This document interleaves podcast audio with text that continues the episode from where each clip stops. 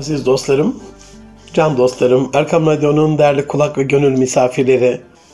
Erkam Radyo'da Münir Arıkan'la Nitelikli İnsan programındasınız. Bir Türkiye turnesindeyiz malumunuz. Sizlerle Çamlıca'daki külliyemizde buluşacağımız, oradaki stüdyolardan buluşacağımız günlerin özlemiyle hepinizi Şehzadeler şehri Amasya'dan sevgiyle, saygıyla, duayla, hürmetle, muhabbetle selamlıyorum. Hepinize hayırlı günler diliyorum. Erkam Radyo'da Nitelikli İnsan programındasınız Münir Arıkan'la. 2020'nin 44. programında 42 ve 42. programlarda başladığım ve Kur'an-ı Kerim'e göre iletişim sırları diye size arz ettiğim programın 3. ve son bölümünü inşallah sizinle tamamlamış olacağım. Aziz dostlarım bize ulaşmak isterseniz nitelikliinsan.erkamradyo.com e-mail adresi veya et ve et Münir Arıkan tweet adresleri emrinize amadedir. Gerçekten sesinizi duymak çok hoşumuza gidiyor.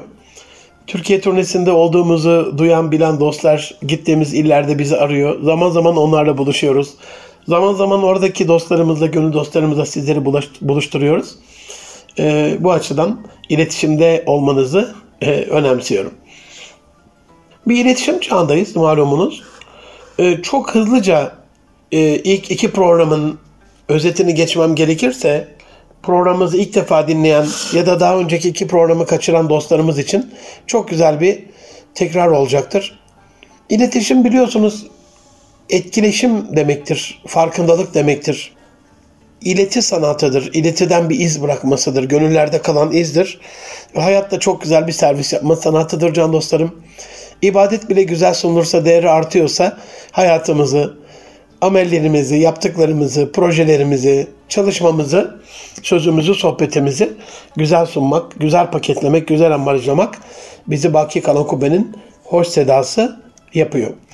Bu anlamda size bundan önceki ilk iki programda bu konuyu anlattığım, arz ettiğim ilk iki programda Kur'an-ı Kerim'in ilk giriş sayfasının hattatlarımızla muhteşem hat sanatıyla, tesip sanatıyla bezenmesi, süslenmesini e, modelleyerek bizim de madem ki Rabbimizin kitabını bile süslüyoruz, sözünüzü süslüyoruz. E, kötü bir hitapla, kötü bir usulle Rabbin sözü bile insanlara acı geliyorsa kendi kelamımızı da süslememiz gerektiğinden bahsetmiştim. İnsanın Allah'ın halifesi olduğunu, Allah'ın ona şekil verdiğini, ruhundan üflediğini, onu kerim kıldığını, eşref mahlukat ve takvim üzere yarattığını ve bu insana güzel konuşmanın e, yakışacağını söylemiştim. Adem'e her şeyin ismini öğreten, onu yaratıp ona ruhundan üfleyip ona beyanı e, öğreten ve kullarıma söyle sözün en güzelini söylesinler buyuran. E, sonra şeytan arlarını bozar. Çünkü şeytan insan apaçık düşmandır buyuran Rabbimizin buyruğuna uymak gerektiğini söylemiştim. Güzel söz ve bağışlanma arkasından incitme gelen sadakadan iyidir olduğunu, e, Resulullah Efendimiz'e hitaben ama hepimize hitaben sen Rabbini yoluna hikmet ve güzel öğütle çağır ve onlarla en güzel şekilde mücadele et e, hatırlatmasını yapmıştım. Ve Resulullah Efendimiz sallallahu aleyhi ve sellemin muhakkak bir kısım sözler sihirdir. Sihir gibi tesir gücüne sahiptirden yola çıkarak Allah'a ve ahiret gününe iman edenin ya hayır söylesin ya da sussun tavsiyesini sizlerle paylaşmıştım. Ve Rabbimizin bununla alakalı 10 tavsiyesini de onlara kavlen marufa, emri bil maruf neyhane mülkere göre bilinen, e, şeriatça tanınan tatlı ve güzel sözler söylemeyi, kavlen beligada içe işleyecek beli sözler söylemeyi, bunun için ön hazırlıklar yapmayı, Firavun'a hitaben e, Firavun'a e, gidip tebliğ etmekle ilgili Harun ve Musa Aleyhisselam'a hitaben kavle leyin e, tatlı ve yumuşak bir tarzda kabul edilebilir bir ölçüde e, bir hitabı anlatmıştım. Kavlen husne sözlerin en güzelini ve kavlen sedi de sözün en doğrusunu, dost doğru sözü ve Vakludu min e, savtik sesi kısmanın gerektiğini eşek affedersiniz sesine benzememek, merkep sesine benzememek adına kavlen kerimada tatlı ve gönül alıcı sözler söylemenin gerekliliğini ve lime tekune mele sırrınca da yapmadığımız, yapamayacağımız sözleri de istediğimiz kadar paketlesek de, süslesek de, kerim de söylesek, kelam da söylesek, kelam da söylesek, beyan da söylesek bunun tesiri olmayacağını ve kavli müyessere, kavlen meysuraya e, kolaylaştırıcı, yumuşacık, gönül alan, işi kılan, müyesser kılan bir konuşmaya ulaşamayacağını sizlere beyan etmiştik. Aziz dostlarım, can dostlarım, Erkam Radyo'nun aziz dinleyenleri, e, elbette bu anlattığım şeyler e, size aşina, sizin malumunuz tereciye tere satmayalım. Ama birazcık e, bu İslami terminolojiyi kişisel gelişim konseptiyle de meczederek iki kanatlı kuş misali iki veçiyle de anlatmak istiyorum sizlere. Anlatıyorum.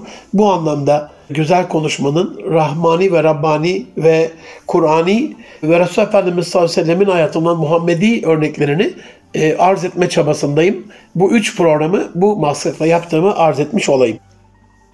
Elbette güzel konuşmada kim izzet istiyorsa bilsin ki izzet tamamen Allah'a aittir. Temiz sözler ona yükselir, düzgün, düzgün işte onu yükseltir ayeti kelimesini düstur kabul ederek güzel ve temiz konuşmayı ve çok güzel amellerle Rabbimize o güzel sözlerin yükseleceğini bilerek konuşmak tabii ki bize bir moral ve motivasyon veriyor. Güzel sözün bakımlı bir ağaç gibi kökü yere sabit, dalları gökte, ondan herkesin faydalandığı, nemalandığı, güzel e, ürün verdiği e, bir ağaca benzetildiğini güzel konuşmanın, baki kalan kubbede de hoş bir sedanın böyle olduğunu, kötü sözünde kökü yerden sökülmüş, ayakta duramayan, hiç kimseye faydası olmayan bir söz olduğunu sizlerle söylemiştik.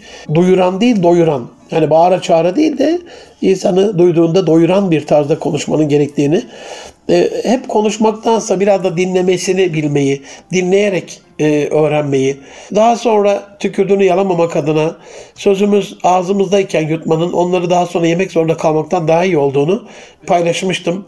Eylem ve söyleminde aşırıya kaçanlar helak oldu hadis-i şerifinden yola çıkarak haddi aşmamak adına, sürekli lafazanlık, gevezenlik yapmamak adına.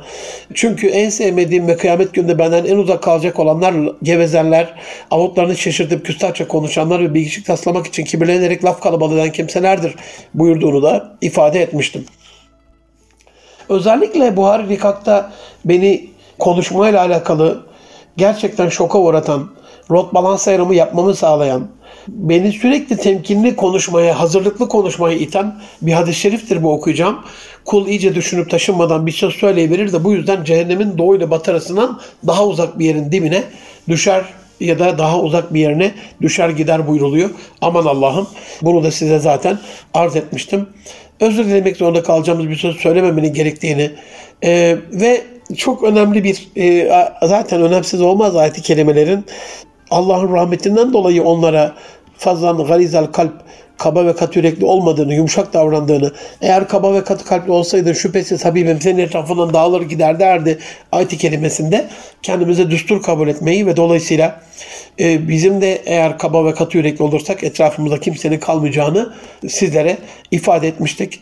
Aziz dostlarım, Müslüman mümin kişi faydasız işlerden ve boş sözlerden yüz çevirir ayet-i kerimeye göre ve bunu yapan insan geçimi güzel olan bir insan olur. Öyle buyuruyor Resulullah Efendimiz sallallahu aleyhi ve sellem. El müminü ye'lefu ve yu'lef ve la hayra fî men la ye'lef ve la yu'lef. Mümin geçimi güzel olan kişidir. Başkalarıyla iyi geçinemeyen, kendisiyle de geçinemeyen kişide hayır yoktur buyuruyor. Ne olur? Hem insanlar bizle iyi geçinsin hem biz de onlarla iyi geçinelim. Can dostlarım, aziz dostlarım. Üçüncü ve son bölümde izniniz olursa bütün bu anlattığım unsurları Peygamber Efendimizin ağzından, onun beyanından biraz da açıklayıcı şerhlerle haşa şerhe muktedir bir kul değiliz de hani bugüne matufen bu çağ hitabıyla ele almak e, gerektiğini düşünüyorum. Acaba bize ne söylüyor? E, şu anda ne yapmalıyız? Onun için de iletişimi işin omurgası yaparak ama onun ruhunu, onun canını, onun can damarlarını bir anlamda sinir uçlarını, nöronlarını ayet-i kelimeler ve hadis-i şerifler yaparak size arz etmeye çalışacağım. Resulullah Efendimiz sallallahu aleyhi ve sellem az konuşmak imandan çok söz nifaktandır buyuruyor. Şimdi bunu biraz düşünelim.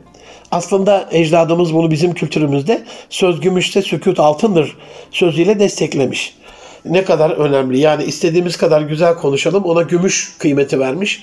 Ama sükut edenin altın kıymetinde olduğunu beyan etmiş. Gümüş evet güzel bir metaldir ama o sözün içerisinde katık e, bir şeyler olması, bazı metallerin karışmış olması muhtemeldir. Kalitesi düşer bu şekliyle. Biliyorsunuz e, metallere farklı şeyler karıştırılabiliyor. Ama saf altın değil mi? Ziya Paşa'nındı galiba yere düşmekle altın sakıt olmaz kadri kıymetten. Yere düşse bile her zaman kıymetli, kaliteli e, bir altın. Sözümüzü dolayısıyla yere düşürmemek adına söyleyip de pişman olacağımıza sükut edip e, söz biliyorsan söyle, sözünden ibret alsınlar. Hani söz bilmezsen sus seni bir insan sansınlar. Öz değişi aslında bu hadis-i şerifi çok çok e, destekliyor. Hoş hadis-i şeriflerin de öyle bir desteğe ihtiyacı yok ama hani biz e, iki kanatlı bir kuş misali bugüne bu çağa e, matufen anlatacağımızı ifade ettiğimiz için böyle ele alıyorum. Çok konuşana bizim e, kültürümüzde lafazan denmesi, geveze denmesi, çok fazla söze laf kalabalığı demesi, kalabalıkların sıkıntı vermesi, eza vermesindendir. Sürekli konuşan kişinin sevgi, muhabbet ve ve hatta saygınlığı azalır can dostlarım. Bakın çevrenizde gönlünüze girmiş insanların e, böyle benim gibi çok fazla lafazanlık yapan, gevezelik yapan, çok konuşan değil, biraz daha tane tane konuşan, daha ağırbaşlı, daha az konuşan kişiler olduğunu, daha yumuşacık konuşan e, kişiler olduğunu göreceksiniz üstadlarımızın. E, az konuşanın sözü psikolojik olarak çok konuşana göre daha tesirli oluyor.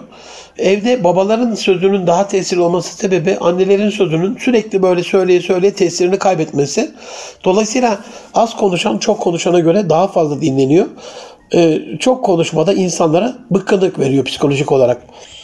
Az konuşmakla ilgili hutbenin mesela kısa ve öz olması değil mi? Akılda kalıcılığı için.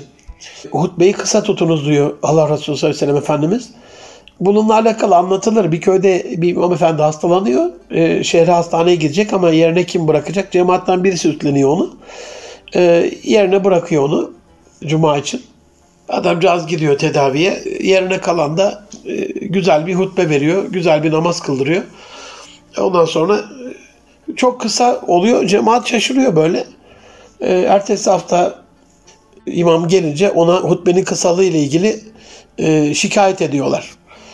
O da diyor ki cemaate ya diyor beni şikayet ediyorsunuz ama yıllardan beri bu hocamız burada. Peki diyor evvelki hafta hutbede söylediklerini bana söyler misiniz? Kimse hatırlamıyor. Geçen ay kimse hatırlamıyor. Geçen yıl kimse hatırlamıyor.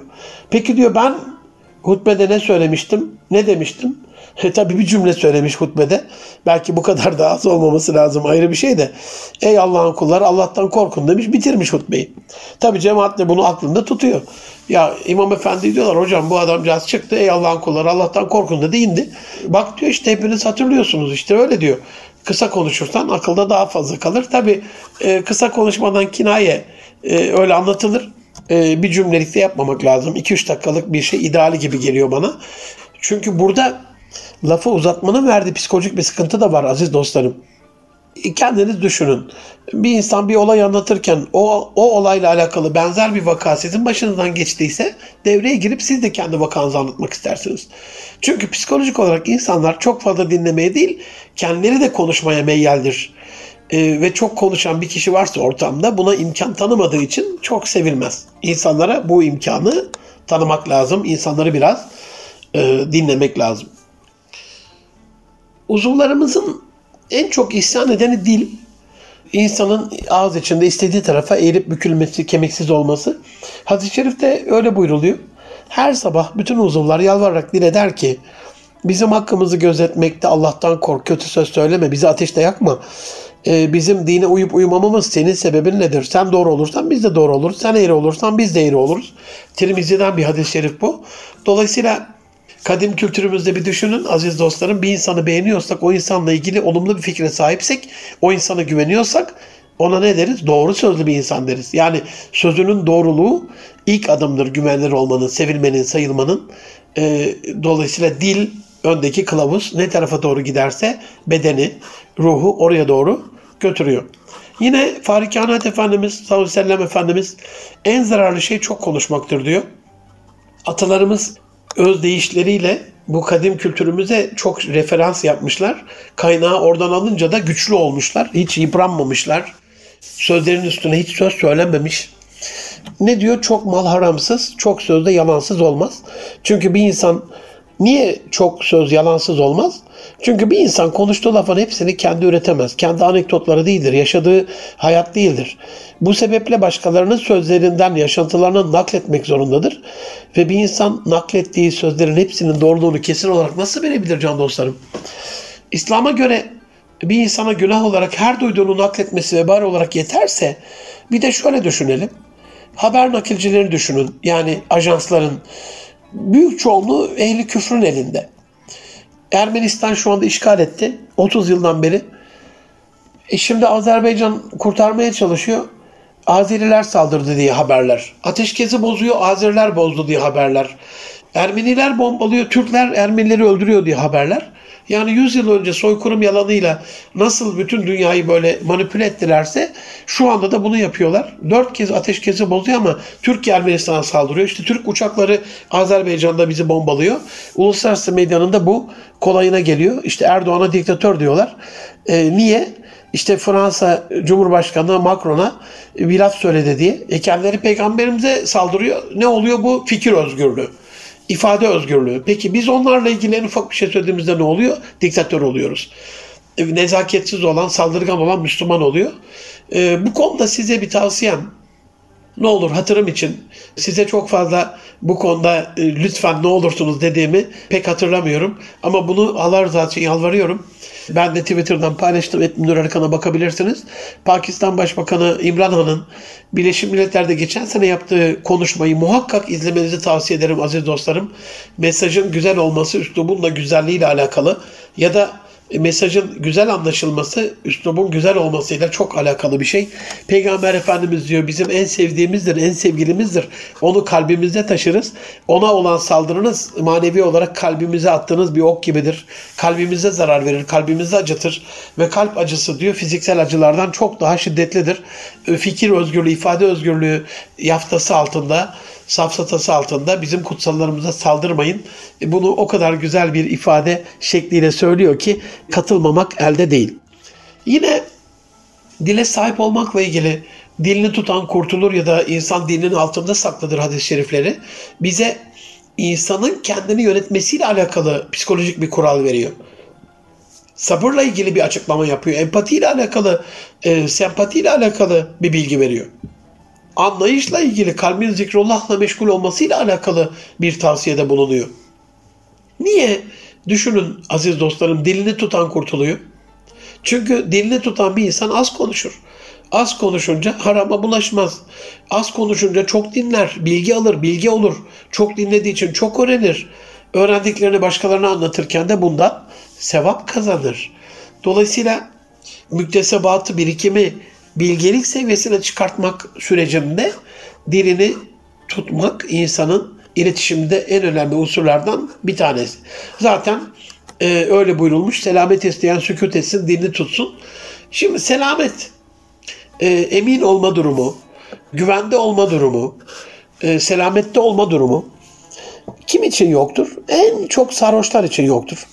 Mesela bakın en büyük kavgalar sarhoşların olduğu ortamda ortaya çıkar. Eşlerine en fazla zulmeden, eşlerine şiddet uygulayan sarhoşların daha fazla olduğu ülkelerde ortaya çıkıyor. Bunu bir aile koçu olarak söylüyorum. Bilimsel verilere dayanarak söylüyorum.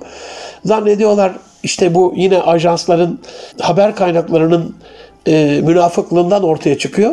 Dünyadaki imaj işte böyle sakallı, şalvarlı, eli e, böyle asalı, bastonlu insanlar eşlerine zulmediyor gibi hep öyle gösterirler karikatürlerde.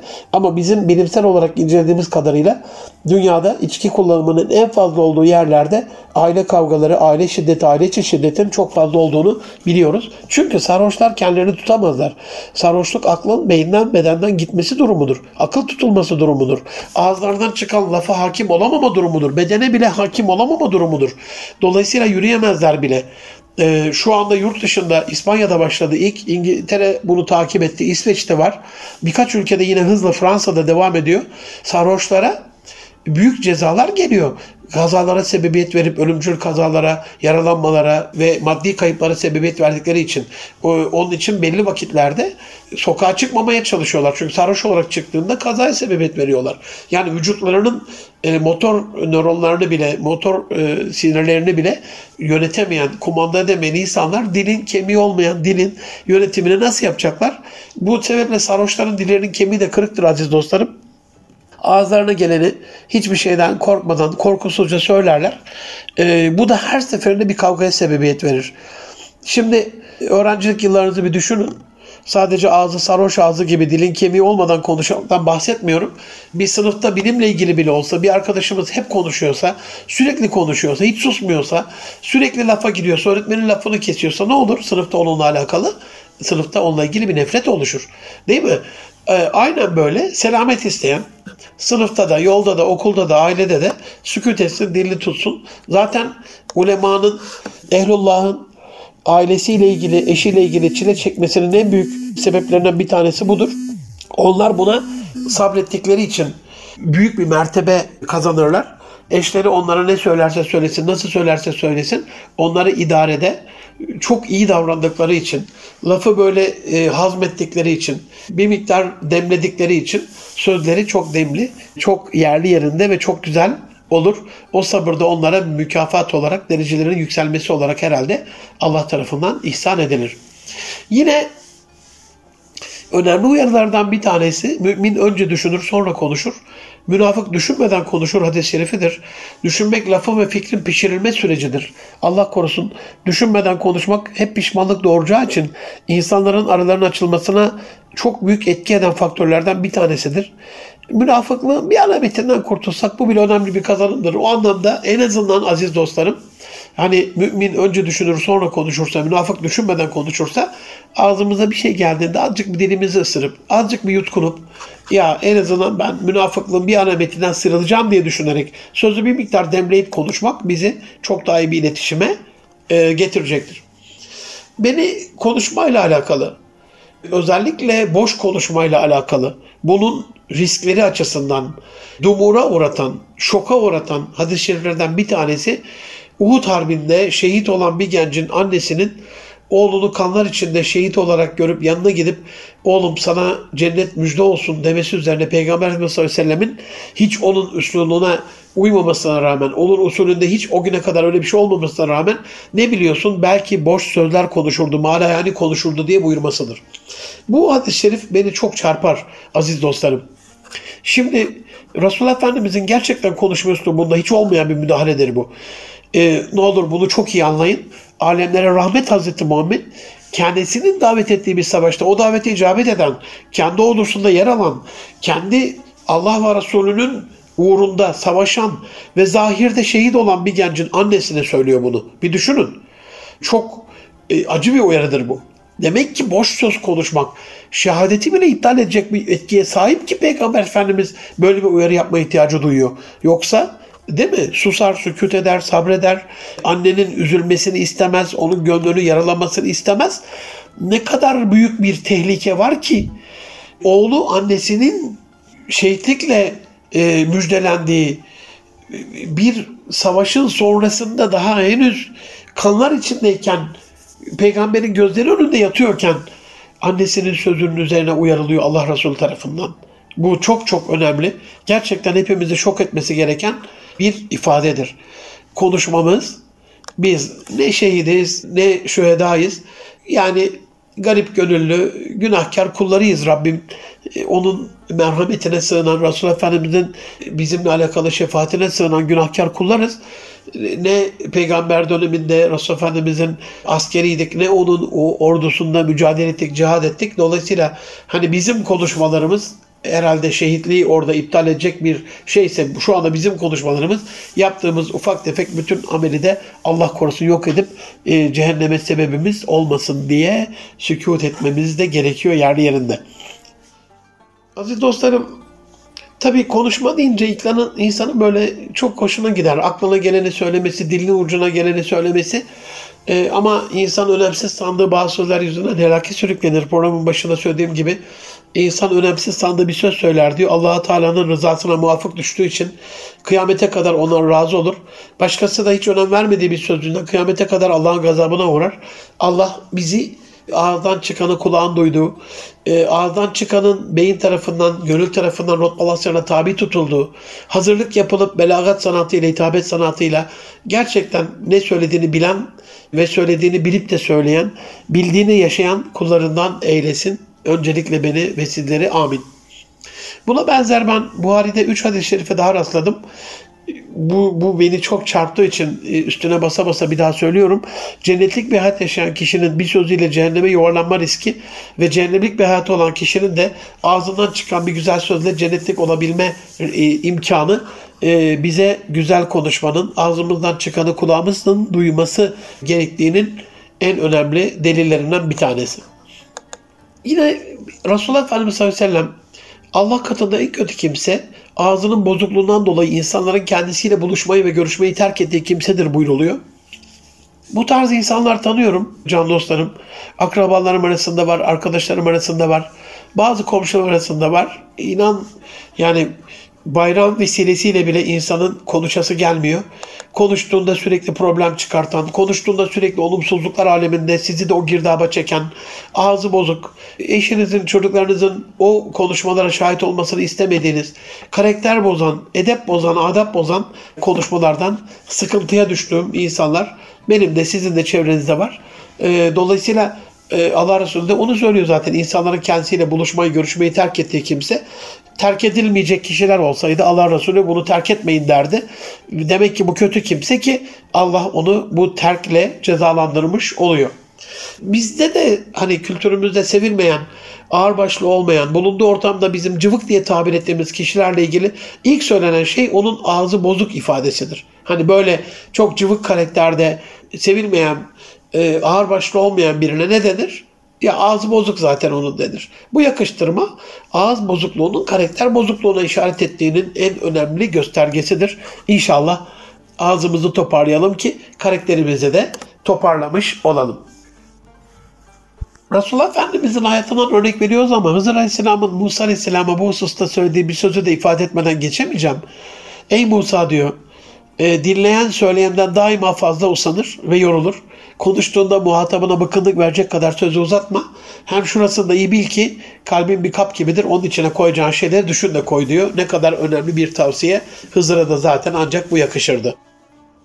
Zaten aziz dostlarım yani dinleyen söyleyenden daima fazla usanırsa belagat sanatı bunun için, hitabet sanatı bunun için usandırmadan söz söyleme sanatı, özlü söz söyleme sanatı damıtılmış sözlerle gönle girme, sihir etkisi yaparak bir yandan da hipnotik suggestion dediğimiz hipnotik dil kalıplarıyla gönle girme sanatı. E, bu beyan sanatını da inşallah çocuklarımıza, e, çalışanlarımıza öğretelim. E, Resul Efendimiz özür dilemek zorunda kalacağım bir sözü söyleme diyor. Bir, bir konuşma esnasında bir grup içerisinde, bir cemaat içerisinde olabiliriz. İnsanları şöyle bir tartın, bir ölçün, bir bakın, bir gözlemleyin kimin ne konuştuğunu. Eğer kendinizi konuşmaya kaptırıp siz de konuşmaya cevap e, karşılık veriyorsanız bunu pek göremiyorsunuz. Ama şöyle bir oranın röntgenini çekiyormuş gibi, oranın bir check-up'ını yapıyormuş, tahlilini yapıyormuş gibi geriye biraz çekilip şöyle bir konuşulanlara baktığınızda o kadar komik oluyor ki insanların kavgasını görüyorsunuz. Güzel konuşmaların içerisinde. Niyetlerini görüyorsunuz. Bencilliğini görüyorsunuz. Egoistliğini görüyorsunuz. Menfaatperverliğini görüyorsunuz. Ee, birbirine karşı sabırsızlığını görüyorsunuz. E, bu da çok zevkli bir teşhis can dostlarım. İnsanları tanımayla ilgili çok önemli bir süreç. Onun için böyle çekilip biraz gözlemlemeye de çalışın. Bu gözlemleme size çok şey öğretecektir. Bir hadis-i şerifte en faziletli kimdir sorusuna sallallahu aleyhi ve sellem Efendimiz dilinden ve elinden Müslümanların emniyette olduğu kimsedir buyuruyor. Özellikle yani tüfek icat oldu, mertlik bozuldu.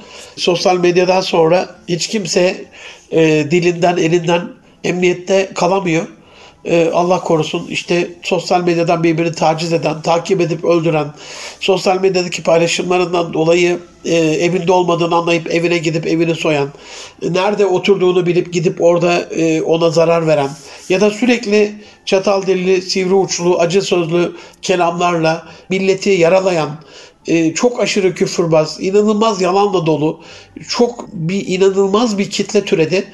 Allah bizi onlardan uzak eylesin. %86'sının pislikle dolu olduğunu beyan etmişti. Geçenlerde Amerika'daki bir araştırma yalanla onlar pek pislikten falan anlamaz da hani yalan beyanla dolu olduğunu. Ben de diyorum ki biz gönlü güzel dostlar en azından 1'e 9 yani onların bir kötü tweetine e, ya da sosyal medya paylaşımına 9 iyi sosyal medya paylaşımıyla cevap vermeliyiz ki 86'ya 90 0.4 puanlık önde olalım.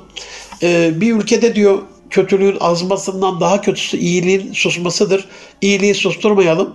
İyiliği güzel bir şekilde ifade edelim. İyi bir üslupla ifade edelim. E, tatlı dille, güler yüzle ifade edelim ki e, onların kalplerini ısındırmamız da mümkün olsun. Üç kişi olduğunuz zaman diyor Resulullah Efendimiz sallallahu aleyhi ve sellem insanların arasına karışıncaya kadar iki kişi diğerinin yanında fısıldaşmasın. Böyle yapmak yalnız e, o kişinin yalnız kalan kimsenin üzülmesine sebep olabilir. Yani ne kadar güzel değil mi? Düşünün 1400 sene evvel e, fısıldaşmayla üçüncü kişiye verilen ezanın onun kalbini kıracağı, onu üzeceği için önüne geçiyor Resulullah Efendimiz. Nasıl toplumsal ve sosyal bir düstur, ne kadar bir güzellik. Yine bir gün Ukbe bin Amir el-Cühani Hazretleri e, Resulullah Efendimiz sallallahu Ey Allah'ın Resulü diyor kurtuluş yolu nedir? O da diyor ki diline sahip ol. Yani çok basit bir şey gibi geliyor ama e, bunu lütfen e, bir günlüğüne deneyin. Bir arkadaşım böyle bir susma orucu yapmıştı. Konuşma orucu desek daha doğru olur. Susmuştu konuşma orucu yaparak. E, bu deneyimin çok ona şeyler kazandırdığını söylemişti. Bir günlük sustuğumuz, sözü demlediğimiz, en azından hani hiç konuşmasak zor olacaktır bu ama 50 konuşuyorsak bir konuşma, 100 konuşuyorsak bir konuşma bizi çok büyük bir farkındalığa doğru itecektir. Çünkü e, Muaz bin Cebel bir gün soruyorsa Efendimiz sallallahu Ey Allah'ın Resulü diyor söylediklerimizden sorumlu tutulacak mıyız? O da diyor ki insanları yüzü koyun ve burunları yerde süründürerek cehenneme dolduran dillerinin kazandığından başkası değildir ey Muaz diyor.